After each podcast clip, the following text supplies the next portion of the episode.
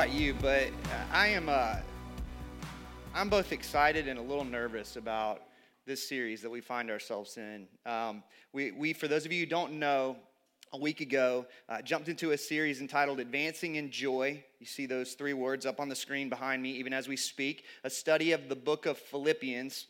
We're talking about four brief chapters. We're talking about just a little over 100 verses um, in most of your Bibles, just a couple of pages, and then you're on to the next book of the Bible. And yet, it's filled with a treasure trove of truth from the sovereignty of God in salvation to the humiliation and exaltation of Jesus, the indispensability of unity and generosity in the Christian life, the br- blueprint for how to suffer well, the imputed righteousness of Jesus that's yours and mine by faith, the triathlon that is the Christian life this idea of an otherworldly citizenship in heaven, the doctrine of the resurrection of our physical bodies, the significance of right thinking in the battle for our souls, the secret to contentment in all circumstances. These are just a few of the things that, that we're going to talk about as a church for the next couple months.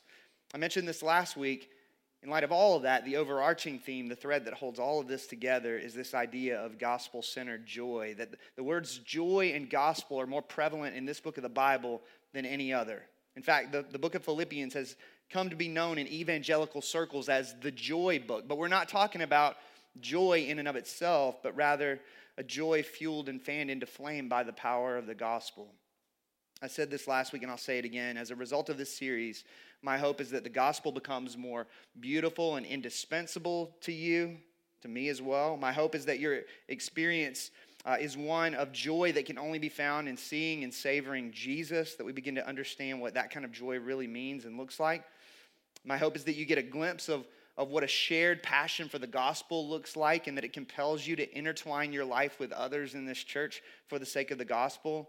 And, and lastly, and we'll talk about this this morning, my hope is that you shine like stars, even in your suffering, knowing that God uses it all for the advancement of the gospel of Jesus Christ. With that being said, if you have a Bible, you can open up to Philippians chapter 1. That's where we'll be this morning. If you don't have a Bible, there should be one underneath one of the seats in the row in front of you. You can grab that Bible and open up to this morning's passage. As you're turning to Philippians chapter 1, let me let me make sense of what I mean when I say that um, I'm, I'm both excited and a little, little nervous about this book of the Bible. I, was sitting with the question, it was a, one of the questions posed to our community groups this week. The question of what, what most excites you? What are you most looking forward to as it pertains to our study of this particular book of the Bible? And my answer to that question is I, I hope that by God's grace, a couple of months from now, as we're wrapping up our study of the book of Philippians, that, that these declarative statements for me to live as Christ and to die as gain, or uh, what, what I once considered gain, I now count as loss. I consider it rubbish compared to the surpassing worth of knowing Christ Jesus my Lord. These kind of statements that come out of the Apostle Paul's mouth. My hope and my excitement about this series is that those statements would become more real for me, that they would root themselves deeper in in the deep recesses of my being. Now, here's where I'm a little unnerved. I know me fairly well. I'm, I'm getting to know me a little better over the course of, of my life. And I know that it is very possible, with the fickle heart that I bring to the table, that two months from now, we could be wrapping up this series, and to live as Christ and to die as gain could uh, be the same uh, phrase in terms of its meaning to me that it was when we began this series. That, that I, I could become a little bit more theologically aware of what that phrase means, could unearth a theology of gain in suffering, and yet fail to grip that with my own heart. And, and, and so, my prayer for us is that we would acknowledge that we are all slow grueling works of sanctification that that is a progressive thing and, and it is very possible if we're not seeking the holy spirit's work in our lives that that could very very well happen for all of us. We deeply need a miracle to take place I need the same miraculous Holy Spirit who awakened my heart to the beauty of the gospel the first time to awaken my heart to the beauty of these propositions of truth that we're going to engage for the next two months and, and to, to root those propositions of truth deeper in, my heart. deeper in my mind as well. And, and so I want to pray for us before we dive into this morning's passage that the Holy Spirit would do that because I, I don't think that the Apostle Paul is meant to be seen as the radical, and, and we're all to put him on a pedestal and, and, and look at him in that way, but rather we're meant to embrace this as a group of radicals who go and live this thing out. Imagine, you want to talk about vision casting? Imagine what it would look like if all of us in this room began to more and more breathe the air that the Apostle Paul is breathing as it pertains to the gospel. And so I want to pray for, for us uh, in that respect as, as we dive into this morning's passage. Let's pray.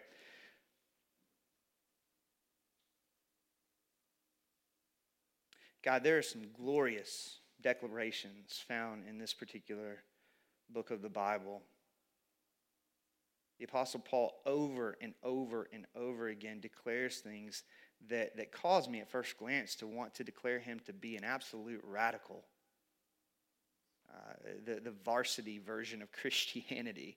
And, and yet, this book of the Bible is meant for the edification of all of us who declare ourselves to be followers of Jesus. Holy Spirit, we need you. I, I cannot uh, bring these truths off the page in such a way that, that they find themselves more deeply rooted in the hearts of your people. Only you can do that. And I pray that, that these statements that oftentimes sound like they're for someone else would become ours to own. That it would be about more than just theological assent, but rather truth that, that finds its way into the deepest recesses of our being and changes us. May this morning not be about gospel information alone, but information that leads to gospel transformation in our lives. God, we love you. We lift these things up uh, by the power of your Spirit in the name of your Son, Jesus. Amen. If you're one of those people whose circumstances oftentimes dictates your joy, this message is for you. If you find yourself continually worrying about what people think about you, this message is for you. If you have any desire whatsoever to leverage your life for the cause of Jesus Christ, this message is for you. And last but certainly not least, if you bring pain into this room this morning, hurt into this room this morning, suffering, tragedy, hardship, and you wonder where God is in the midst of all of that, this message is unquestionably for you. We're, we're going to talk a great deal about joy and what joy is and what joy isn't. We're going to unpack the various nuances of theology as we work our way through this book of the Bible. But this morning, we get to hear from a man in shackles. And I think it's critical that we engage what he has to say because I think it just might turn our thinking upside down on its head. And not in a bad way, but in a way that offers us real hope, real joy, real peace. Not this fabricated, culturally Christian version of those things. It just might turn our thinking upside down on its head in a way that, that could create a glorious advancement of the gospel in South Metro Atlanta if we'll embrace it. That shackled man, of course, is the Apostle Paul. And here's what he has to say beginning in verse 12. He says, I want you to know, brothers, that what has happened to me has really served to advance the gospel so that it has become known throughout the whole imperial guard and to all the rest that my imprisonment is for Christ. And most of the brothers, having become confident in the Lord by my imprisonment, are much more bold to speak the word without fear. Okay, coming right out of the introduction of this letter. Last week we talked about who the Apostle Paul is, what he came from, a little bit of his background, what, what the city of Philippi is all about uh, in terms of the history of the city, how a church was birthed on the scene in that particular city. All of a sudden, coming out of that intro, Paul doesn't start off in the shallow end of the kiddie pool, does he? He jumps right into the deep end of the systematic theology book, the chapter on suffering. I want you to know, brothers, that what has happened to me we know, based on the very next verse, that what has happened to the Apostle Paul is imprisonment with the possibility of impending death. You, you have to imagine, going back to last week, we talked about the fact that, that Paul has a deep affection for his friends in the city of Philippi. You got to imagine that Paul's friends in that city want to know how, how their brother in Christ is doing. Right? We love you, Paul. Our hearts are deeply knit together with yours. We, we bleed for the same cause. We have a shared joy because Jesus is our shared passion. You, you think that the Apostle Paul might be compelled to describe his prison cell, maybe tell his friends how the guards are treating him, maybe describe the tightness of the shackles. But, but that's not at all what Paul does, is it? What Paul says is not, here's how I'm doing, guys, but rather, here's how the gospel's doing. The gospel's doing quite well, friends. What has happened to me has really served to advance the gospel. Here's a tweetable phrase You cannot help but talk about that which you love. Let me say that again. You cannot help but talk about that which you love. If you love your kids, you talk about your kids. If you love money, you talk about money. If you love yourself, you talk about yourself. If you love the gospel, you talk about the gospel. Paul loves the gospel, and thus he jumps right into the gospel implications of his imprisonment. There's something fundamentally crucial that the Apostle Paul is communicating about the beauty of the gospel in verses 12 through 14. Namely, that it's the gospel that frees us from the empty chase of self exaltation. Let me unpack that. From, from the dawn of human existence, man has been on an exhausting mission to try to become the main attraction. Our first parents, Adam and Eve, were deceived by the lie that they could displace God, that they could determine truth for themselves, that they could live a life of self determination. Now, maybe you're a better person than me, but I'm pretty confident that I would have taken a, a bite of that same forbidden fruit that my first parents ate of. So easy for me to get caught up in the building of my own kingdom in, this idea uh, of, of trying to make a name for myself, of trying to obtain some sort of glory, some sort of limelight. The culture in which we live doesn't make it any easier, does it? Every marketing campaign that you encounter, one commercial after another says, it's all about you. You're the point. You're the king. You're the queen of your own kingdom. You deserve this. You're entitled to this. This will make you more glorious. Out of fear of decline, even churches have caved and said, It's all about you, so come consume here. Just to be clear, I'd rather this church no longer exist than that it ever become our motto. Our motto is not, nor by God's grace will it ever be, it's all about you, come consume here. Rather, our motto is, it's all about Jesus, so come contribute here. Come and be spent for his glory. Most people on planet Earth, I've said this before, including many in the church, desperately need a Copernican revolution. 1543, Nicholas Copernicus presented an idea that revolutionized man's understanding of the entire universe. Before Copernicus, it was believed that planet Earth was at the center uh, of the, the solar system, the stationary, non moving center of everything. It was believed that the sun and all the other planets revolved around planet Earth, which makes sense, right? We're the planet that has life on it. We must be the center of the whole deal. Copernicus argued that no, it's the sun that's actually at the center of the solar system, and planet Earth, along with all the other planets, revolve around the sun. Most people on planet Earth, including a lot of professing Christians, including myself when my eyes aren't fixed on Jesus, desperately need a Copernican revolution. We get caught up in thinking that, that the world revolves around us, that we're the sun, we're the center, we're the main attraction that human history has been waiting for us to make our grand entrance onto the stage of this divine redemptive historical drama. And we're here, so this must be the main chapter. Let me say this, and I think it's critical that we wrap our minds around this and our hearts. Thinking like that will kill you. It might be a quick death, it might be a slow, grueling death. Either way, you will not and cannot experience abundant life in the pursuit of self exaltation. It's not what you were designed for. You'll always feel like there's something missing. I want to show you a video clip, and I'm going to be straight with you. I'm going to be up front. It's a video clip of an interview with Tom Brady. Some of you are grieving. I know. It's still soon, right? I've, I've been working my way through the five steps of grief. Monday for me was denial. I, I was replaying the game in my mind with a different outcome. Tuesday was bargaining. On my prayer walk with the Lord. It was, hey, if I maybe if I, you know, do this or that, maybe we can go back and reorchestrate that whole thing. And then Wednesday was just anger, right? I've I've been there, I get it. I'm, I'm not looking to pour salt in the wound. I just with with Tom Brady being at the center of everything in terms of the media and the sports world this week, I, I want you to, to see what this man had to say. This is a few years back. Some of you have seen this interview with 60 Minutes. It was after he obtained his third Super Bowl ring, uh, was declared one of uh, People Magazine's most beautiful people, as was his wife, and, and was in the midst of a 10 year, $60 million contract to be the quarterback of the New England Patriots. This is the interview with Brady. Can you go out to restaurants? If I have the energy to deal with, you know, putting a happy face on, sometimes I don't feel like that. Now, you seem a bit the reluctant star.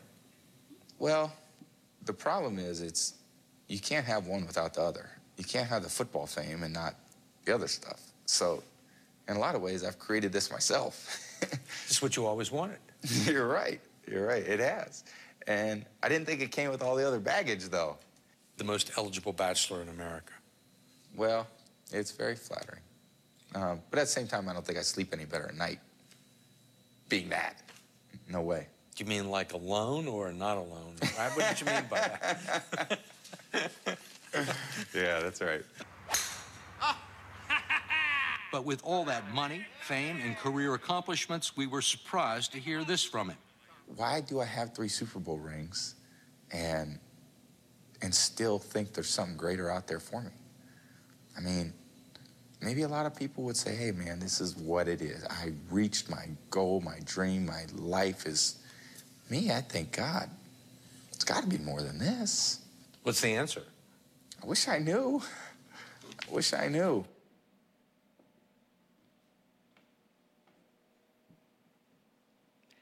Bible says God has put eternity into the hearts of men.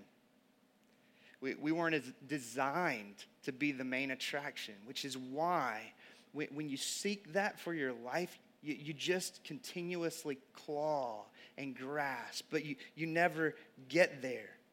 From the beginning, you and I, we're, we're not designed to be the sun. We were designed to be the moon, to reflect the glory of God in the face of Christ Jesus. In the same way that the moon has been positioned to perfectly reflect the sun's light, so you and I have been perfectly positioned to reflect the glory of God. That God has you at this moment in human history, 2017 in this place on planet Earth, South Metro Atlanta. And the reason He has you right here, right now, is to be the moon, to reflect the glory of the Son, Jesus Christ, in a very unique way that no one else around you in this room can do. When you get that, when you embrace that, it changes everything. When, when you get that it's not about you and that that's good news, everything changes.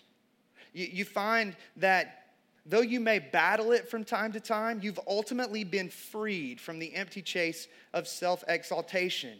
You're free from fighting and clawing to try to be the center. And at the same time, you, you begin to understand that you have incredible purpose in life, which is that your life exists to help point people to the main attraction and to make much of the main attraction. Going back to last week, if you found out this whole thing was about you, you might like it for a fleeting moment, but ultimately, it'd be the biggest letdown ever. Again, no one goes to the beach and looks out on that vast stretch of ocean and says, Wow, aren't I remarkable? No one goes to the Grand Canyon and looks out on that giant crater and says, I'm something else. Uh, that's not how the world works. We love to be surrounded by majesty, not because it makes us feel big, but because it overwhelms us. It makes us feel quite small. Why do we love that? Because we were created to bask in something bigger than us. We, we were created to be overwhelmed with and point others to God's glory and splendor and enjoy Him in the midst of all of it. The Apostle Paul, in this passage, knows something of the freedom of self forgetfulness. He, he knows something of true freedom from bondage to his fragile human ego. Only the gospel only the gospel can do that. Only the gospel can free you from a life of fighting and clawing after self glory and kingdom building, and at the same time give you meaning, give you purpose like you've never known. The, the more we soak in the gospel, you might say, the more we will become glory reflectors rather than glory thieves. And that, that's the truly free life. Paul, a man in Roman shackles, think about this. Paul, a man in Roman shackles, just might be freer than some of us in this room this morning. Maybe the greatest thing you could do right now as you sit in this place for the sake of your own freedom, for the sake of your own joy, is to let go. To, to put an end to the empty chase for self exaltation, for self glory, to stop trying to be what you were never created to be in the first place. We weren't made for glory thieving. Paul says very little about how he's doing. Isn't it strange? We look at Paul, we go, What a great man of God. But it's not because he talks about himself. He doesn't say, Look at me. Look at all of my glory. Look at how I'm living this thing out. We, we, we look at the greatness of Paul because Paul points to the greatness of Christ. Very little about how he's doing does he include in the details. But he does say much about how the gospel's doing. He says the gospel is advancing, my friends. And this advancement of the gospel is happening as a result of my imprisonment. Again, what has happened to me, my imprisonment has really served to advance the gospel. There's something else fundamental that, that Paul is communicating about the beauty of the gospel in these verses, verses 12 through 14. What Paul is saying is that for the Christian, suffering actually has a purpose. Those dark nights of the soul that you experience from time to time, they actually have a purpose. Paul's suffering is to is serving to advance the gospel verse 12. Paul's suffering is for Christ verse 13. Now, if you're like me, maybe you're not, maybe you are. It's not helpful to hear others in your moments of hurt, in your moments of pain, in those dark nights of the soul it's not helpful sometimes to hear people say, you know, what you're going through isn't for nothing, it's for Jesus. Is that true? Yeah, absolutely, it's true. But, but sometimes we need something a little more grounded, which is why I really appreciate what the Apostle Paul does here. It, it, it seems to communicate a shepherd's heart of sorts because he, he doesn't leave us with some generalized Christian feel good statement. He actually tells us specifically how suffering for the Christian serves to advance the gospel. He says it happens in a couple of ways. Number one, uh, when you suffer well for the sake of the gospel, the evangelization of non Christians will, will happen as a result of that. He says, again, I want you to know what has happened to me is really served to advance the gospel so, verse 13, so that it has become known throughout the whole imperial guard and to all the rest that my imprisonment is for Christ. The imperial guard, roughly 9,000 Roman soldiers, believed in the sufficiency of Caesar. All of a sudden, the Apostle Paul finds himself in Roman shackles, and in the midst of his suffering, he declares the, the sufficiency not of Caesar, but of who? Jesus. You want to know what'll mess with a non Christian's head? Declaring in the midst of your darkest moments that Jesus is enough. That'll train wreck someone's worldview. And, and I'm not talking about some, some shallow, trivial hiding of your hurt, hiding of your anger, hiding of your tears. I'm talking about letting people see all of the ugly with a clinging to Jesus in the midst of that ugly. That's very different. That'll give a non Christian something to chew on. What the Apostle Paul is declaring is that we not waste our suffering, that we not waste those dark moments in our lives. That rather that we use them to crush the devil of hell by declaring the sufficiency of Christ in the midst of it all. Imagine one day seeing Jesus face to face and hearing him tell you of all the people who came to faith because of your declaration of the sufficiency of Christ in those seasons of darkness that appeared to be absolutely irredeemable. All right, that's, that's one way that the gospel advances through the evangelization of non Christians. The second way, verse 14, is through the emboldening of fellow brothers and sisters in Christ. Paul says, and most of the brothers the sisters, those who love Jesus, have become confident in the Lord by my imprisonment and are much more bold to speak the word without fear. In other words, not only is my suffering serving to advance the gospel through those who don't know Jesus coming to love and follow Jesus, my suffering is serving to advance the gospel through the empowering of my fellow brothers and sisters in Christ. I've got friends here in Rome who find themselves more emboldened not only in their belief in the gospel, but their declaration of the gospel as a result of my suffering. And again, notice that the confidence is not in the Apostle Paul, the sufferer, Rather, the confidence is in the one who sustains the sufferer, namely Christ Jesus. Let me say this I think this is critical for some in this room to hear. Seeing the sustaining grace of God in many of your lives, particularly in the midst of brokenness and pain, actually emboldens me personally, not only to believe the gospel, but to declare it more boldly. It really does.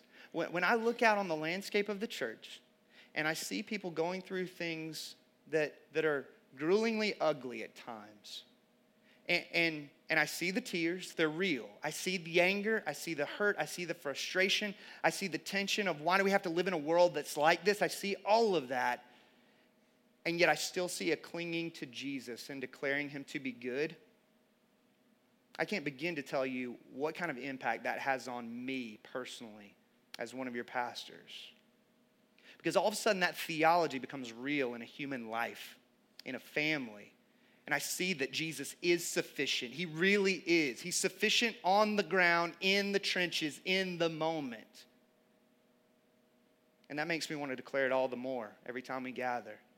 And what Paul says is that doesn't just happen for preachers, but for the church at large. Some of you know this. Some of you, as you've intertwined your life with others in this church, you, have seen them go through things that, that just, you, you question at the end of the day, how, how are they still clinging to Jesus? How, how is he still good? How is that still the declaration that's coming forth from their mouths that, that, that's not just some trivial statement? They actually mean it, they believe it.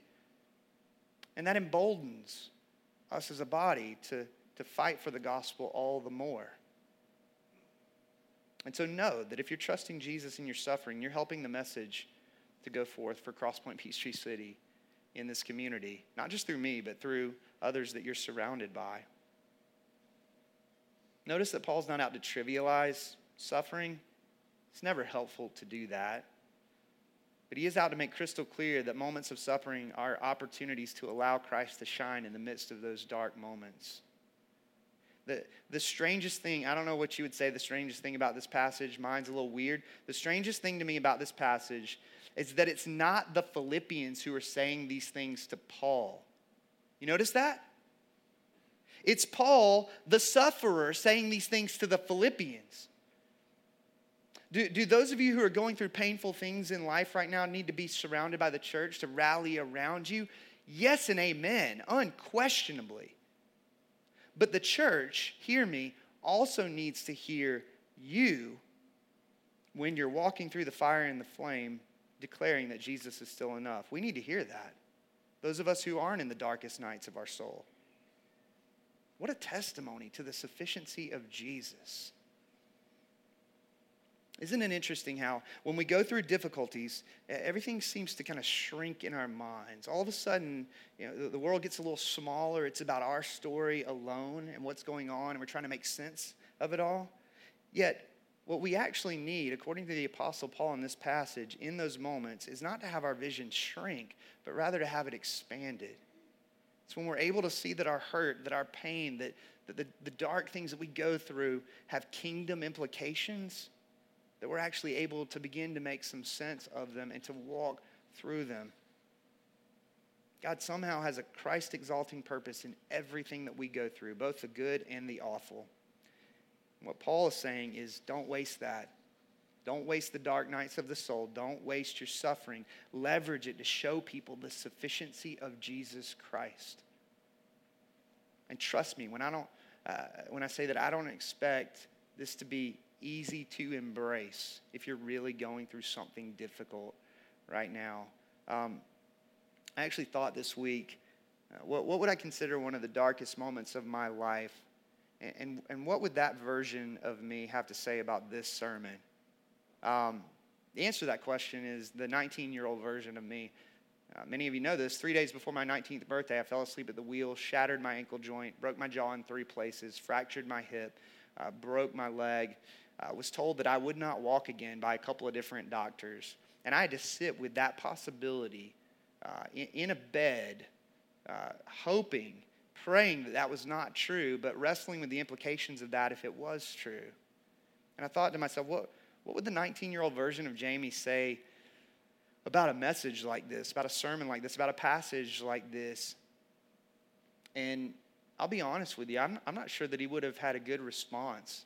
I think he might have said, if God will respond the way I want him to, then I'm all about the advancement of his gospel. But there are contingencies to that for me. I think there would be a part of me that would push back and go, How dare you say that what I'm going through is for the advancement of the cause of Jesus Christ in such a trivial, trite way?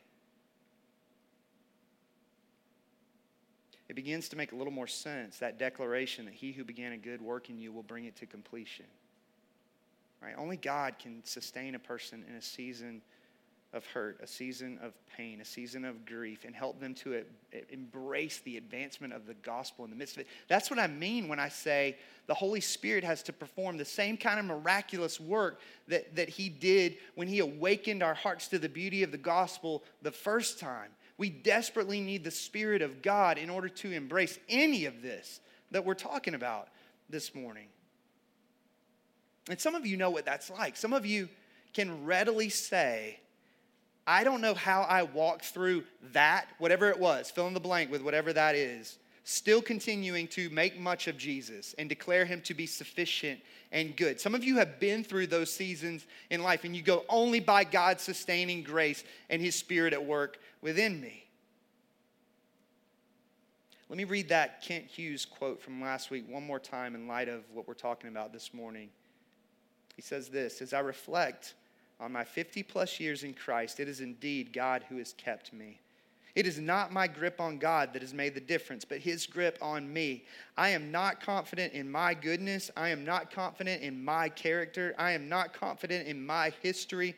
I am not confident in my reverend persona. I am not confident in my perseverance, but I am confident in God. I don't know who would describe themselves in this room this morning as being in one of those dark seasons of the soul. But let me say this if you feel like your grip on God is slipping, know that his grip on you never slips. Never.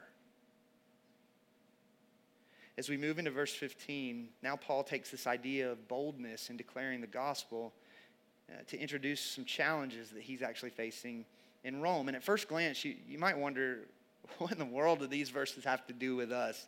But I think there are some massive implications in these final verses of this morning's passage.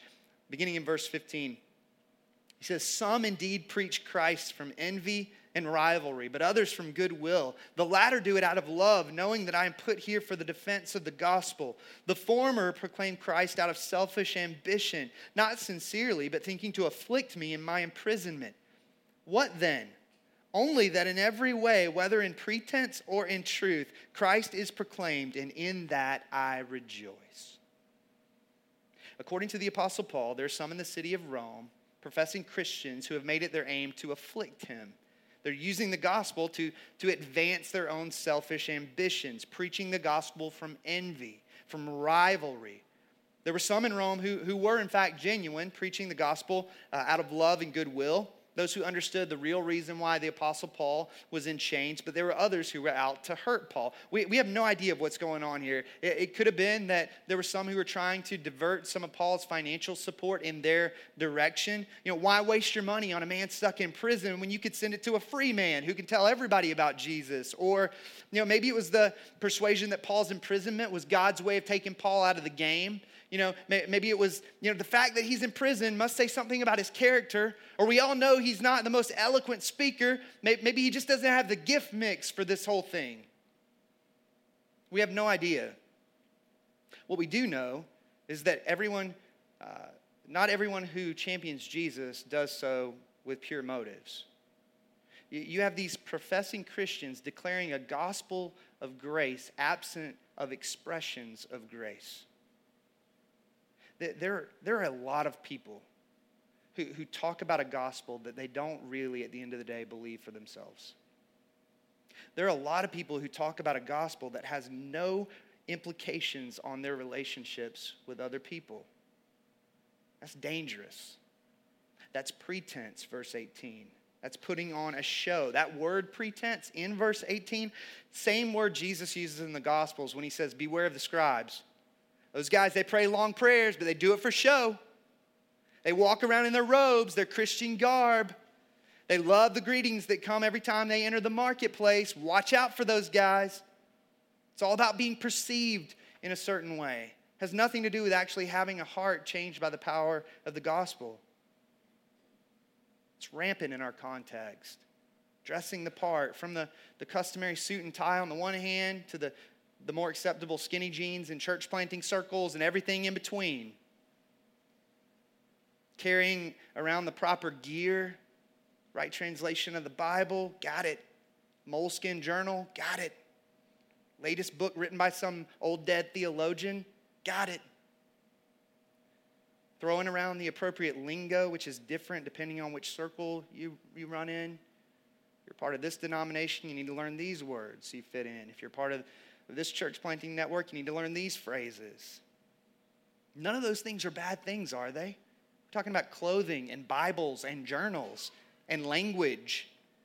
The problem is when any or all of those things function as props in a game of pretend with God and others.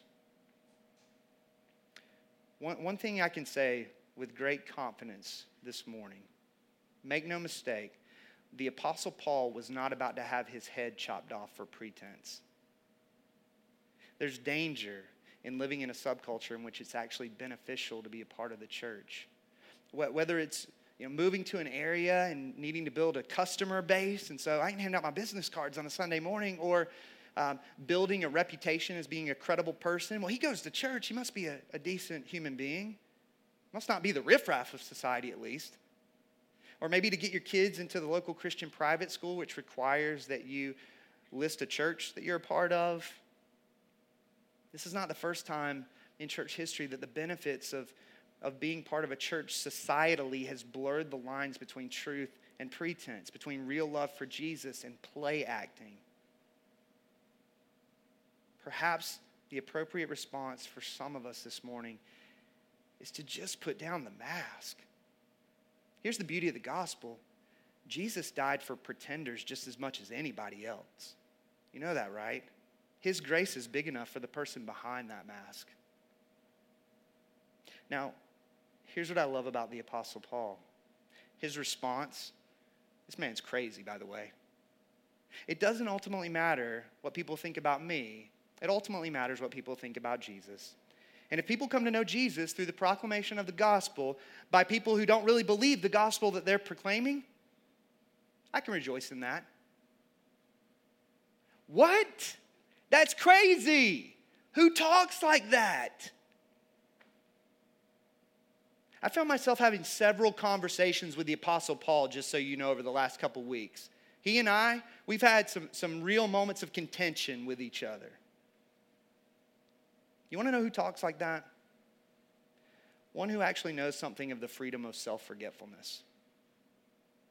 One who actually knows something of the true freedom from bondage to the fragile human ego.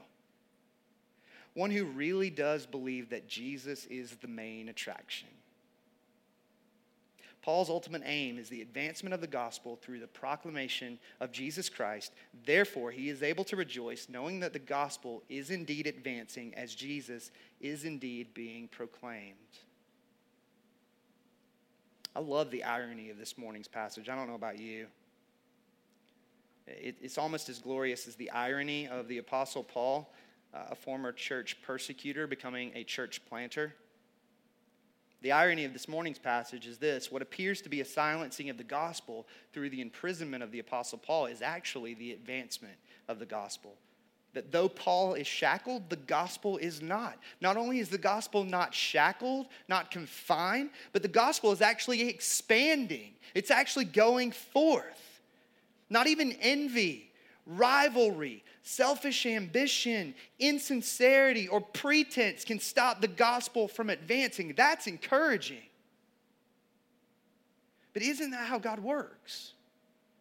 What appears to be certain defeat is actually certain victory with God. That's precisely what we see at the cross of Jesus Christ, is it not? The devil thought he had won. He thought he had the final word. Isn't it ironic that death began to die when Jesus died? We see the death of death in the death of Christ. Yes, our sins were put upon Jesus and he was punished in our place, but three days later, he rose victoriously from the dead, conquering our great enemies of sin and death. Just like we see in this morning's passage, what appeared to be certain death was in fact certain victory. That's the upside down nature of the kingdom of God. He brings about the greatest good, oftentimes, out of the darkest darkness. As we close this morning, hear me. If you're not a Christian, that's my prayer for you. My prayer is that God, by the power of the Holy Spirit, would shine a light into your darkness the light of the knowledge of the glory of God in the face of Christ Jesus, Paul says, and would awaken your heart to the beauty of the person and work of Jesus. That he lived the life you could never live, he died the death that you deserve to die a sinner's death so that you might have life, so that you might experience true joy, so that your suffering might have purpose, so that you could be a part of something bigger than you, so that you could let go of that empty chase for self exaltation so that you could let go of the fragile ego and know something of what it means to not have to be the center and for that to be okay.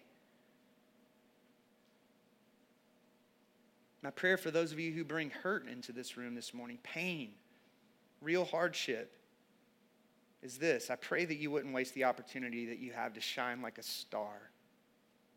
Probably hard to see it in the midst of what you're going through, the bigger picture you have a real opportunity to radiate the light of Jesus Christ in the midst of the darkness that you're going through by declaring, Jesus really is